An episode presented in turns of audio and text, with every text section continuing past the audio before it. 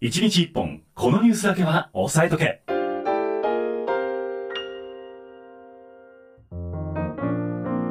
さてこのコーナーではですねのびたいアシスタントの選んだ今年の注目ニュースをお届けしていきます2022年世間を賑わせたニュースがたくさんありましたねありのまびしたた。いそうのびたいでもたくさん紹介してまいりましたがうん、このコーナーではですねまあ私横田と宮田さんが今年気になったニュースをそれぞれ紹介していきたいと思いますはい、まず前半は宮田さんの気になったニュースを7本紹介していただきたいと思いますそうですね。はいタイトルコールがねね、一日一本言うてましたけど、え今回ははい宮田と横田の気になったニュースでーすそうね。ですそうですはい、楽しみ今年の振り返り。はいでは私の方からはい今年気になったニュースをご紹介させていただきます。はいはいで、私今回ねうんテーマ作ってきたんですよ。ほ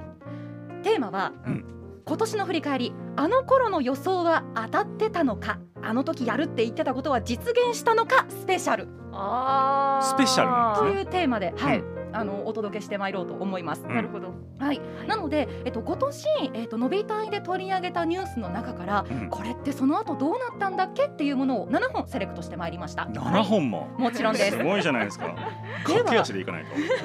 そうそう、大急ぎ大急ぎ。はいでは、まず1本目です。はいえーっと、1本目紹介するニュースが、はい2022年の景気、はい84%が拡大予想、共同通信の主要106社調査というニュースですね。うんはいえー1月6日、今年の1月6日ののびたいでも、うはるか昔ですね。そうなんですよ。僕生まれてないかもしれないです。そんなわけないじゃないですか。 伸びたい言うてるんだか。あそうから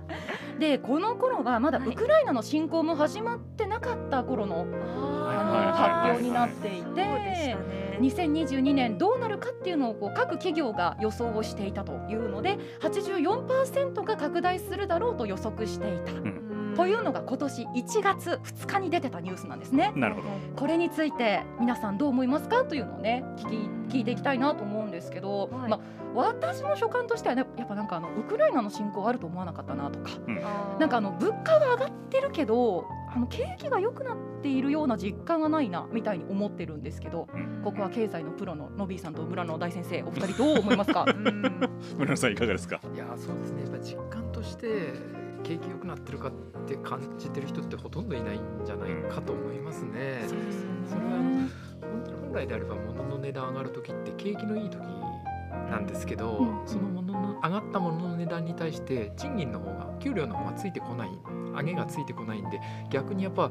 ちょっとき厳しくなったなって人の方が多いんじゃないですかね。そうですよねえなんかあのニュースなんかではあのボーナスちょっと多くしてるとかインフレ手当をつけてるみたいな、はい見ることもあるんですけど本当にごく一部だなっていう印象そうでですすねよええね。本当一部の表の企業がやってるかなって感じですけどね。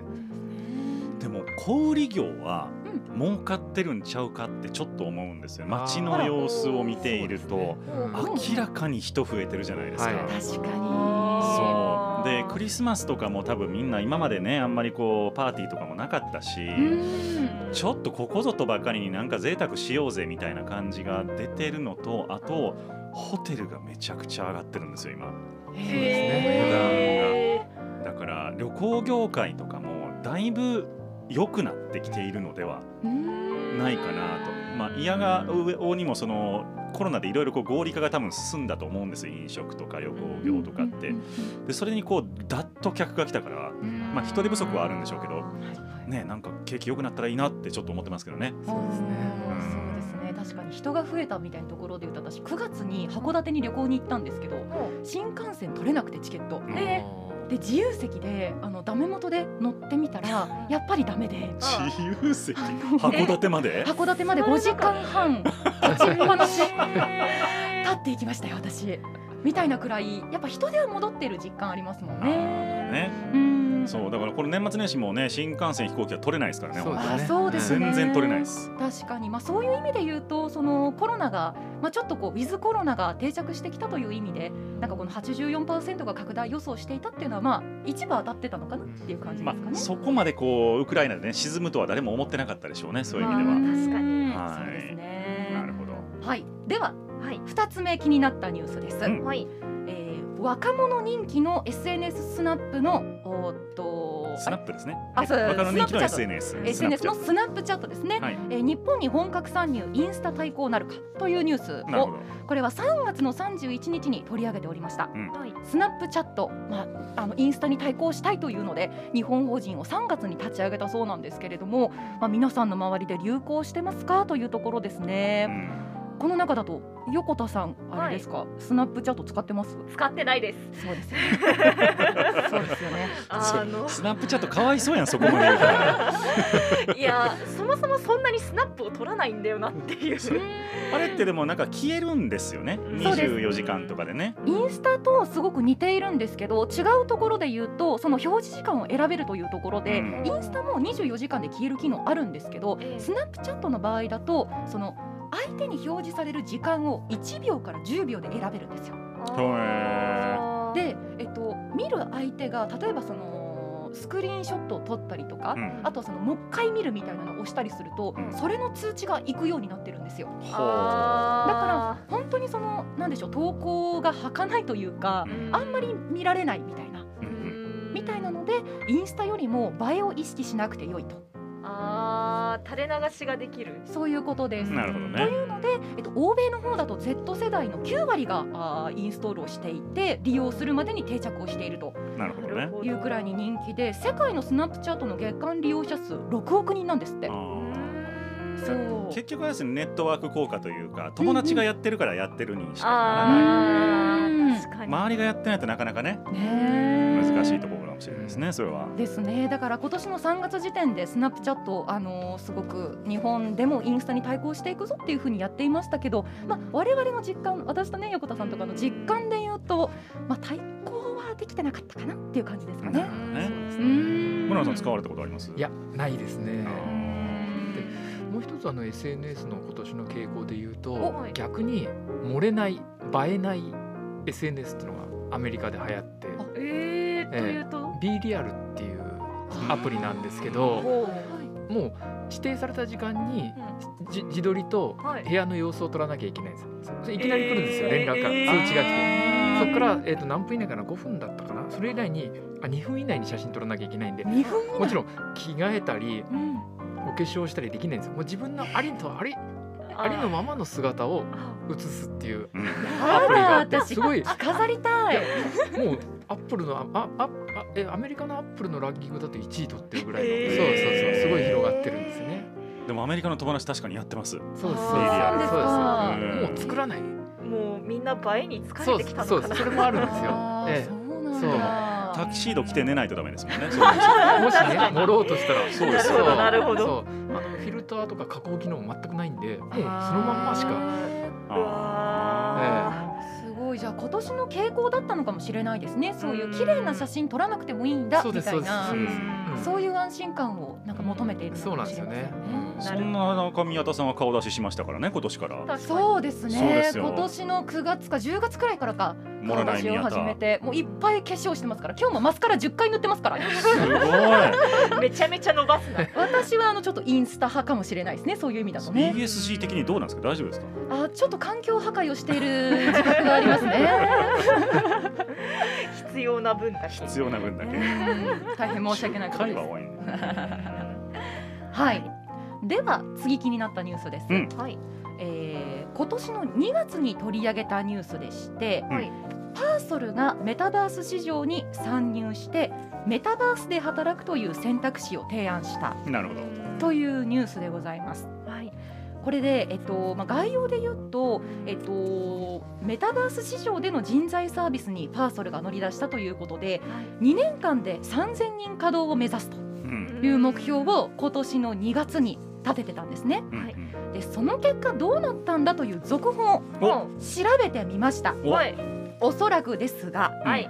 そこまでいけないですねままあそうなんでしょうねまあ、あのですねおそらくというのはなんかえーっといろいろ調べてみたんですけど、はいそもそもあの何人がそのメタバースのメタバース上の案内人みたいな形で、うんえっと、スタッフを募集しているようなんですけれども、まあ、何人が働いているのかっていうのは出てこなかったんです。なるほど、ただその異なる案件そのいろんな会社さんでこんなメタバース人材がいますよみたいなのの紹介をねパーソル上でされてたんですけど、異なる案件にもかかわらず紹介されているメタバースの案内人が毎回同じだったんですよ。なるほどあということはおそらく人数としてそんなに多くないんじゃないかなというのがうんー宮田の読みでございます。なるほなるどうう。んん、でメタバース関連ってすごい難しいんだなって思ったのがはい。もう一つですね、うんえっと今年1月に取り上げていたメタバース関連のニュースがあって、うんはい。メタバース上に東京をイメージした複合リゾート施設を建設へ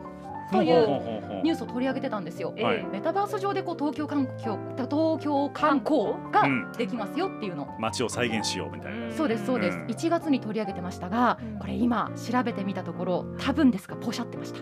あそうですか、悲しかったななんでそう思ったかというとうん、運営会社に非常に多くの不祥事があったそうでしてなもう今 IR 見たらその不祥事の後始末みたいなるほど感じのニュースしか出てなかった上にはい会社も移転していてはいなるほど1月時点ではもう六本木のキラキラの駅徒歩3分のうん素敵なビルにかテナントを構えてらっしゃったんですが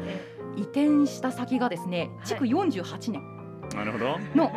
六本木一丁目駅から徒歩10分あーでも六本木でまあはあ都る心んでだ、はありますけど都心でねはあるもののうんあのー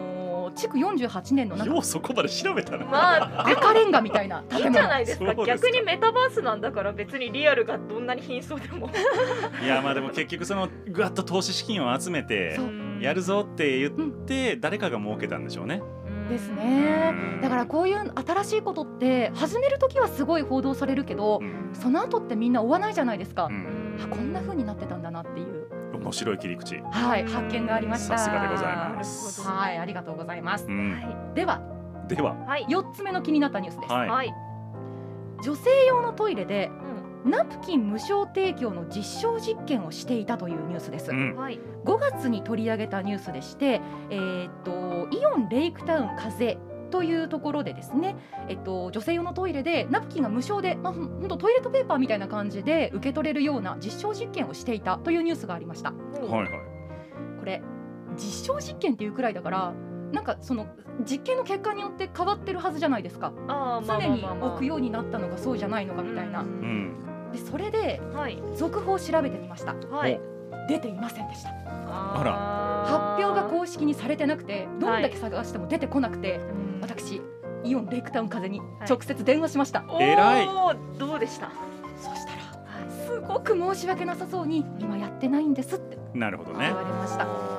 そうじゃあ一時は取り組みとしてはされていたけれども、そうなんですなるほど。あのもともとその、ま、フェムテックみたいなのって今うん流行りとしてあると思うんですけど、うんあーそれのあのフェムテック関連のお店がイオンレイクタウン風に期間限定で入っていたらしく、うんあ見ました私それあ本当ですあかの要は女性かける技術みたいなものですようんうね、んそうですそうですそうそうそうそれの取り組みのまあ一環として、うんあのーこう女性トイレにもナプキンを置こうみたいな風にしていたみたいなんですけれどなるほもまあやめちゃったってことはなかなか利用者数伸びなかったのかなみたいに思いました。まあどうどうなんでしょうね。その公共の場に置いてあるうんうん用品を生理用品を使うということにやはり抵抗がある人は一定数いるのかもしれないですね。あーちょっとどういう置き方をされてたから僕僕もわからないですけども。それはですねあの、えっと、広告が表示されるデバイスがあるんですよそれはであのアプリを入れてうんそれをこうかざすと広告が一定時間表示されるとうんでちゃんと見たらその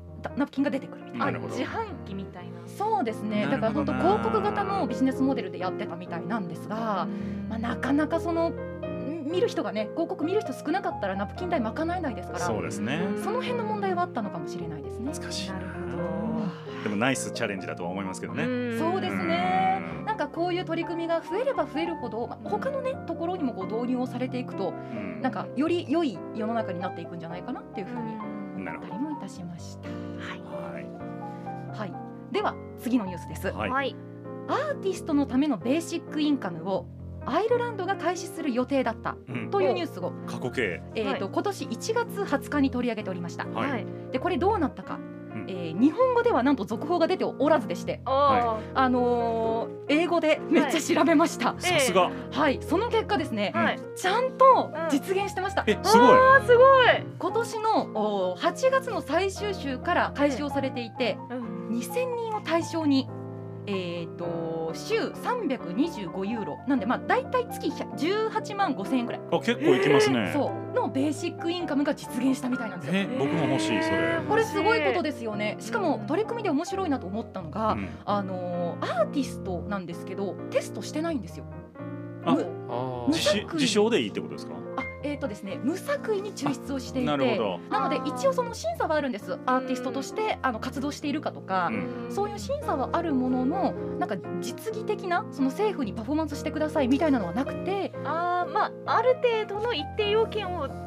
クリアした人の中から抽選で選ばれるという。そういうことですなるほどなるほど。これすごい面白い取り組みですよねねえでもそれがね、持続可能だとするとすごいことですよねそうで。すよねうん今後3年間行われるみたいでへーあのその結果どうなったのかみたいな成果の検証もちゃんとしていくみたいなのででもそこからビッグアーティスト出てきたらね、そうですそうですそれだけで税金すごいことになりますからうね。ーん世界に通用するみたいな人がね一人でも出てきたらそれで急にね税収も上がるでしょうし、うんうんうんいい取り組みですね、それ。はいそうですよねめっちゃ面白いなと思いましたはいはい。ははい。でははい次です、えーっ、と二次三次という VTuber 事務所もしかしてこういうのって横田さん詳しいですかあーまあ詳しくはないですけどある程度は知ってます。あ本当ですか、はい。二次三次という VTuber の事務所をやっている会社があったんですが、うんはいその運営会社が時価総額フジテレビ超えだったというニュースなるほどなるほど、ありました ね。ありましたよね、うん今年の6月に取り上げたニュースはい。だったんですけれども、うんこれ今どうなってんのを調べました、は。い。えー、と12月28日時点でですね、うんはい。えっと、この運営会社のホロあ違う、えっとえーとエニカラーズか、はい。うんエニカラーが、えっと、時価総額1900億円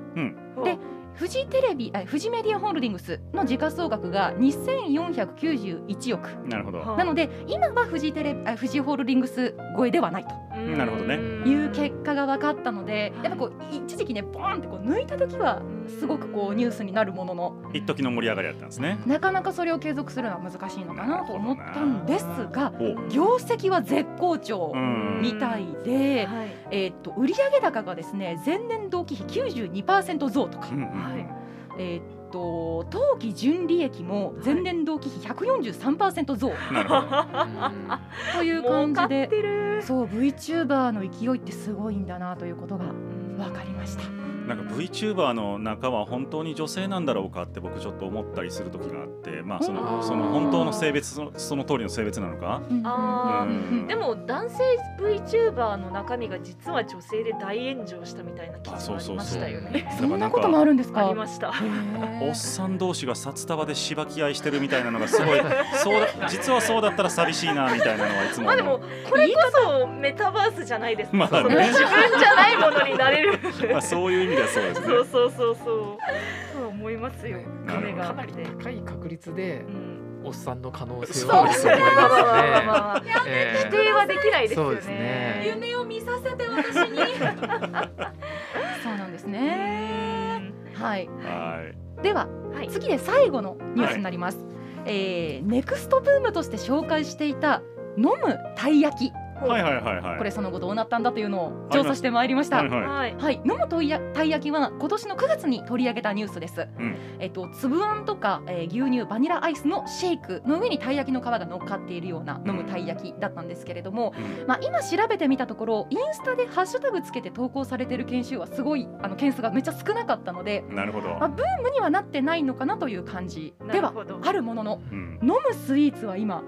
すごい流行ってるみたいでほー飲むクレープとかはい。飲むアップルパイなんかのおーなんでしょうネクストブームのお菓子たちが現れていました。なるほどね本当にだから一年で随分変わるなっていうことですよねそうですね。なかなかこうまあ最初の時と予想と現実が違うっていうのはあまあよくあることなんでしょうね。うーん はいという感じで宮田さんにご紹介いただきました。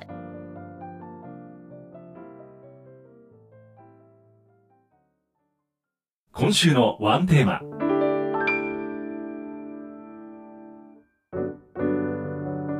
のコーナーはですねあの私が選んだ7本のニュースをご紹介していきたいと思いますまず一つ目がですね2月にご紹介したニュースなんですけれどもベイブレードってタカラトミーのあのおもちゃがありますよありねましたね。はいあれがですねハリウッドで映画化しますお、ハリウッ ドそうなんですもう1999年から子どもたちの間で空前のブームを巻き起こしてきたこの「ベイブレード」なんですが、うんまあ、ハリウッドの映画化に際しましてなんとプロデューサーがですね「アルマゲドン」それからほうほうほ「うパイレーツ・オブ・カリビアン」シリーズなどを手掛けたジェリー・ブラッカイマーさんなんですよ。はいはいはいはい。まあもともとアニメシリーズは日本でももう3シリーズほど放送されていまして結構あの盛り上がってはいるんですが海外のファンの期待に応えるという形で今回のこのハリウッドの映画化が決まったということなんですが、まあ、あのドラゴンボールとかもハリウッド映画になったじゃないですうん。か。うんなんか大丈夫なのかなっていう不安が 一番のそうなんかそのどういう意味ですかそいれやは。 「ベイブレード」って主人公が要はもう3シリーズあるんですけど、はいはいまあ、5人ぐらいいるんですよシリーズで、うん。まず誰を主人公にするのか全く新しい物語にするのかっていうのとう、ん。まあなんといってもコマなので。まあ、ドラゴンボールほどの派手さは、まあ、正直言ったらあまりないのかもしれないそれをハリウッドでやるっていうのはどういうストーリーになるのかなっていうところがちょっと気になりますね。やっぱ横田さんこのサブカル系が強いですもんいね。やーもうそうです私もう今年はもうサブカルに踊らされた1年でし たね踊ってた。踊りました踊りまくりましたもんディスコみたいに踊ってました サブカルそうですよでね。めっちゃ踊ってる、もうめちゃめちゃ踊りましたということそういう意味では本当サブカルとか、いちょっとちょっとなんていうんですね若干チープなブランドの話とかっていうのが そうそうそうそそうれは面白いですよねさすがにねそうなんですよ、はい今回私が選んだニュースは大半それですそうですよねははいいそして2つ目がですねうんあのたびたびのびたいで私が取り上げてきたロシアのパチモンシリーズです今のいい言葉ですねたびたび伸びたいってなんかいいですよねた びたびのびたいなんかコーナー名になりそうですよね確かにあのロシアのウクライナ侵攻でですね、うんあのアメリカをはじめとしたこう大企業がロシアから撤退していったと、うんまあ、それに際しましてロシアでこう代わりになる企業が出てきたんですが、まあ、まず一つ目マクドナルド、ねはい撤退しましたもんね撤退しました、うんそれがですねワーニャおじさんってなったんですけ ど誰誰ってなりますよね誰私も誰ってなったんですけどワーニャおじさんっていう名前らしいんですよ店名があそういうブランド名なんですそうなねんです、でうんあのマックの M を横に倒して B にした、うんあのワーニャの頭文字って B なんですってあなるほどなるほどそうそうそうへだから完全にパクってるよねっていうなるほど感じなんでですよーそれからコカ・コーラも撤退しましたねしましたあでコカ・コーラとファンタとスプライト、うんこの3種類がクールコーラファンシーストリートになりましたストリートはひどいですねそうなんで すよもう訳がわからないってなりましたよすごいギャグみたいですねそうなんですよ作り方が。そうなんですよいくら S だからってストリートじゃないでし ょもうちょっとねスターとかなんかあるでし ょうみたいなやまあ、スターは、うんあのスターバックスの方であほほんそうなんですスターバックスはですね、うんスターズコーヒーにあなありまいいしたなーへーかすってくるスタイルいやねそうなんですよでロゴもですねもうほぼ一緒です、はいはいはいはいあのはい女性の顔まあこれ確か人魚でしたよねあのセイレーンですねそうそうセはいイレーンの感じなんですけど、これ完全になんか普通の冠かぶった女性みたいな感じになってますね嫌いじゃないですけどねこのデザインうねーんなんかでもこうすごい言い方あれですけどパチモン感が拭えない感じ どうしてなんかストレス溜まってますよ いやいやい横やそんなことないんですけどいやこういう不便なことが起きるからやっぱり ねそういうめったな進行とかするもんじゃないよって話ですよそも田さそん もとその観点からねはいなるほどとはな思るほどってますはい はいそしてですね次がですねあの5月の話題なんですけどほん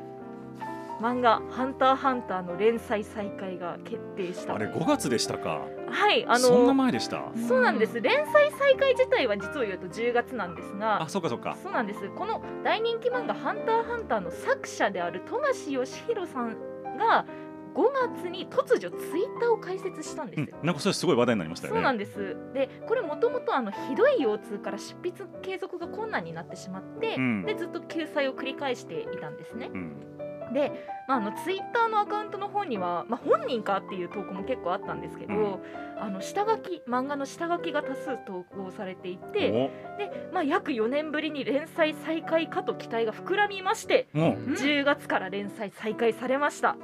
そして11月にはコミックス最新刊も発売うなるほどさらに東京六本木では原画展をやっているとおー今もまだやってますね原画展なんか横田さんこの間紙袋持ってましたねあそうですす2週間前に行きましたのみたいな前にそうですよね はい、何買ったんですか楽しあの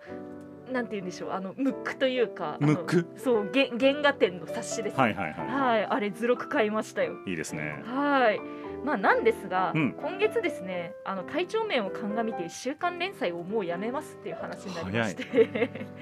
あの今後はですね週刊連載じゃなくて他の形で発表するんじゃないかといううん期待が膨らんでおりますなるほどねはでもいいいですねそういうこうちゃんと続いていくっていうことがね約そう束ですされるとファンも安心しますからねそうなんですもうネームが40本以上も書かれてるって話なのでなるほどそうあとはもうそれをちゃんと漫画にしていくだけというぬり感ぬじでりするってやつですねそうですそうでは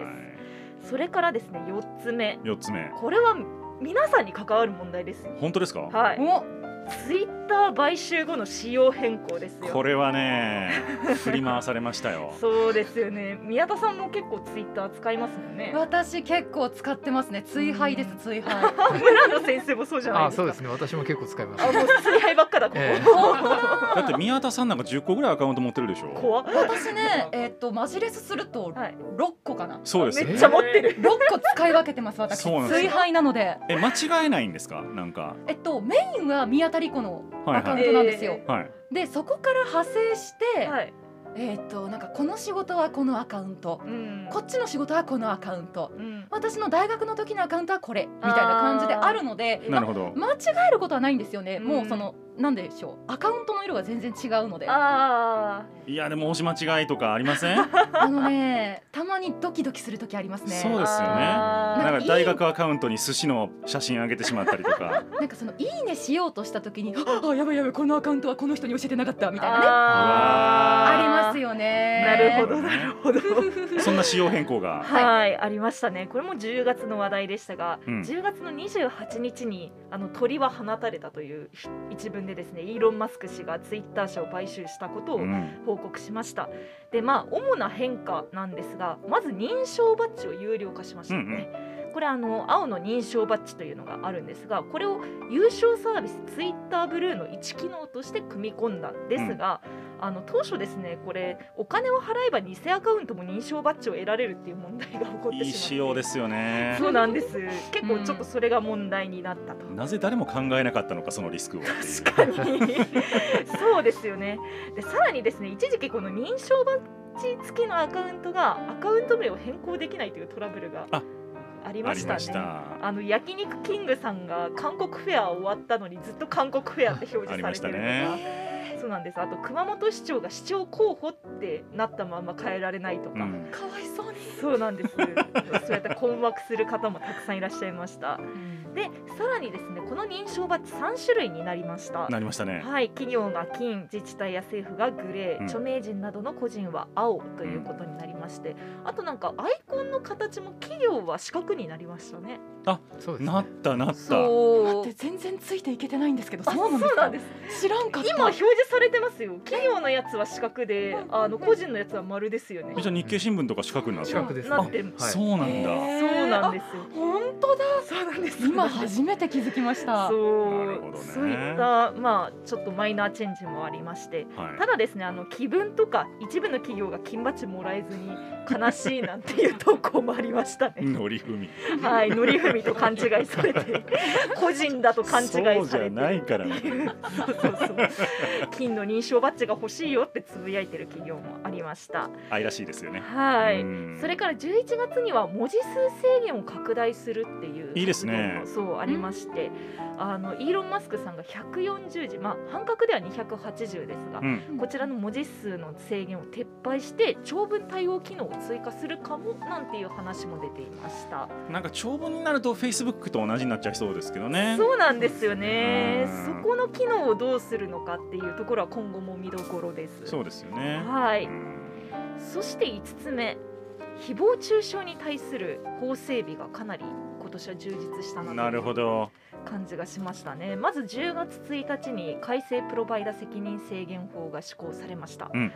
これあの今まで書き込みサイトにこう開示請求して IP アドレスもらってプロバイダ特定してプロバイダに書き込み主誰っていうのを手続きとしてまあそうね。なんです手続きとしてうん踏まなきゃいけなかったのが、今もう一元化されてプロバイダに一括で開示請求して書き込み主のもう情報を開示してもらってそのまま訴えることができるっていう。も割と簡易化されたのでかなりあの、まあ、誹謗中傷に対する訴えを起こしやすくなっ う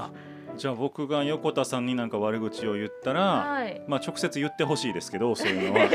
やろうと思ったらそういう簡易的な手続きでそうです僕の住所まで丸裸にできると。そうですそうですなるほどね。そうなんですねだからめったなことは書き込んじゃいけませんよといそううですよね。話ですさらにですねヤフーも11月15日にあのコメント欄への投稿に携帯電話の登録あー番号の登録うがん必須化しましてアカウントが複数作れないようになりましたね、まあ、かなり今まで SNS の、ね、誹謗中傷で亡くなった方とかもいらっしゃいましたから、こういう法整備これからますます進んでいくんじゃないかなという感じはしますね。でもヤフーコメントはだいぶマシになりましたね。あーーままああれ以ね降そうですよ。ね まあでも逆に言うとその何個もアカウント作って書くなんて暇だなって思いますけうんどいやそうなんです。そこまで嫌いってすごいよねってそう思なうんんでですすけよど。逆にそのエネルギーすごいなって思いますよ。でも本当にあの一時ねあうのん吐きだめみたいなコメント欄になってる時はあ ありましたからやっぱありりましたありました。そういう意味ではまあ健全かなとは思いますけどねうん今の本人確認しているっていうのは。は、はいいということもありました。そして6つ目、まあこれもサブカルの話題なんですが、はい、ファイブナイツ・アット・フレディーズというゲームの映画が2023年から作られるという話になりました。それは有名なゲームなんですかそうなんです。これかなり実を言うと界隈では界隈ではというか界隈ではあのホラーゲームの中では相当有ホラーゲーム名なんだ。なんですはいはいねは。いアメリカ初のゲームなんですけど、うんあのこのシリーズのゲームはですねファミリー向けピザ屋の夜間警備をするというゲームでいやこれだけ聞くとほのぼのしますよほねのぼのしますねただうんうんこのピザ屋にはアニマトロニクスっていう人形がいましてうん機械人形なんですけどこれが人間を襲うっていう噂があるんですよ。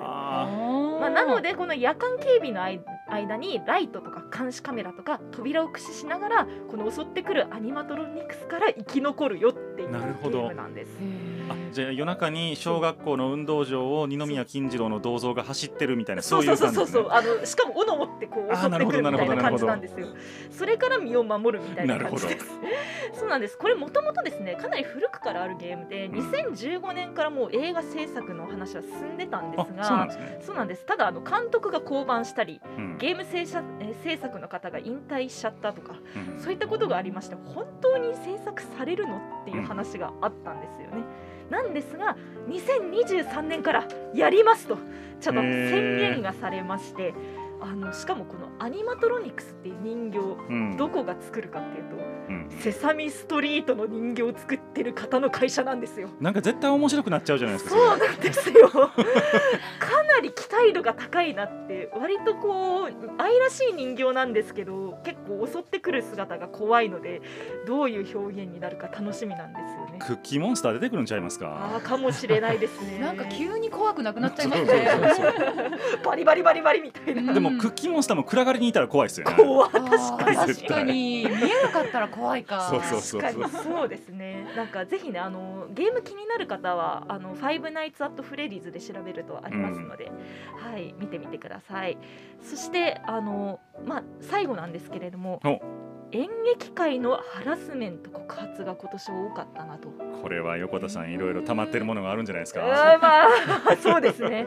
あのまあ3月には俳優の木下ほうかさんうんそれから同じく3月に、えー映画俳優監督の榊英雄さんそれから4月には映画監督の園志音さんあ5月にはあの映画「魚の子」の脚本家の前田史郎さーんあー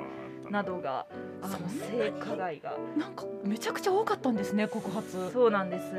さらにですね12月に大手劇団のダルカラードポップの演出家の谷健一さんという方が所属俳優の大内彩香さんをはじめとした複数の劇団員からパワハラセクハラについて告訴されまして、うんあと、まあ、谷氏はこう否定してるんですがあの、まあ、いろいろと契約解除に至ったりとか所属劇団とかそういったものが起こっている。さらに26日には宝塚歌劇団の演出家原田さんがですねスタッフへのセクハラ報道で対談したということがありました。ま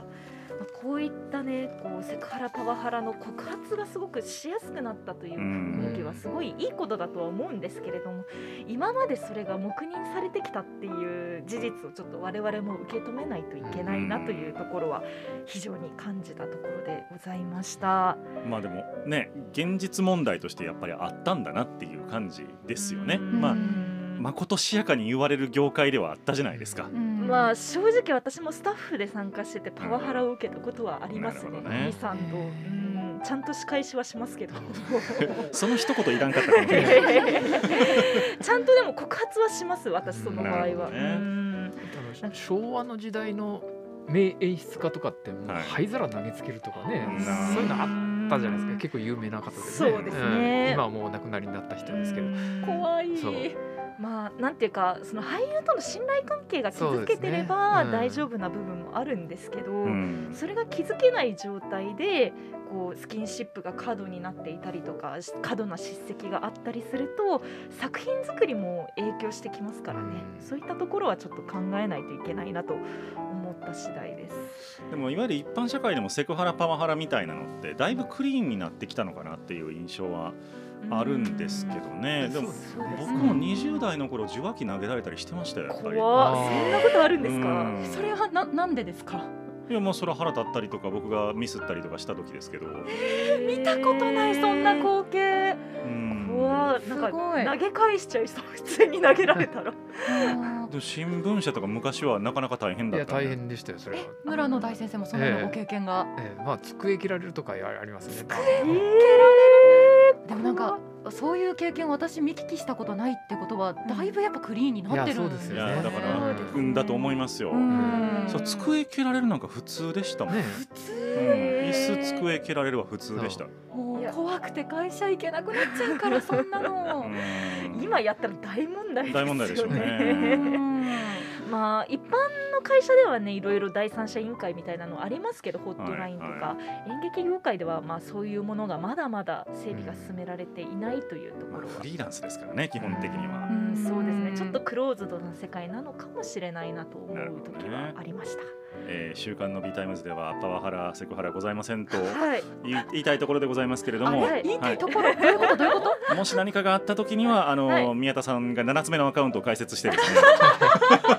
告発用のね告発用の そうそう告発アカウントが出てくる可能性はゼロとは言えませんので、ちょっとえ それはあのまあそれか私が何かしらノビーさんに仕返しをしてるかもしれなあそい。うですねでもあれですもんねそのプロバイダー請求がね簡易的にできるようになったわけですからそうですよそうだそうだ告発しやすくなったわけですからねそうそうそうそうなんか僕が頼んだビールを全部微妙に発泡酒に変えておくとかそう いう嫌がらせを地味地味なな嫌がらせが出てくる可能地性味なは仕返しを ありますけれね。ども。はい、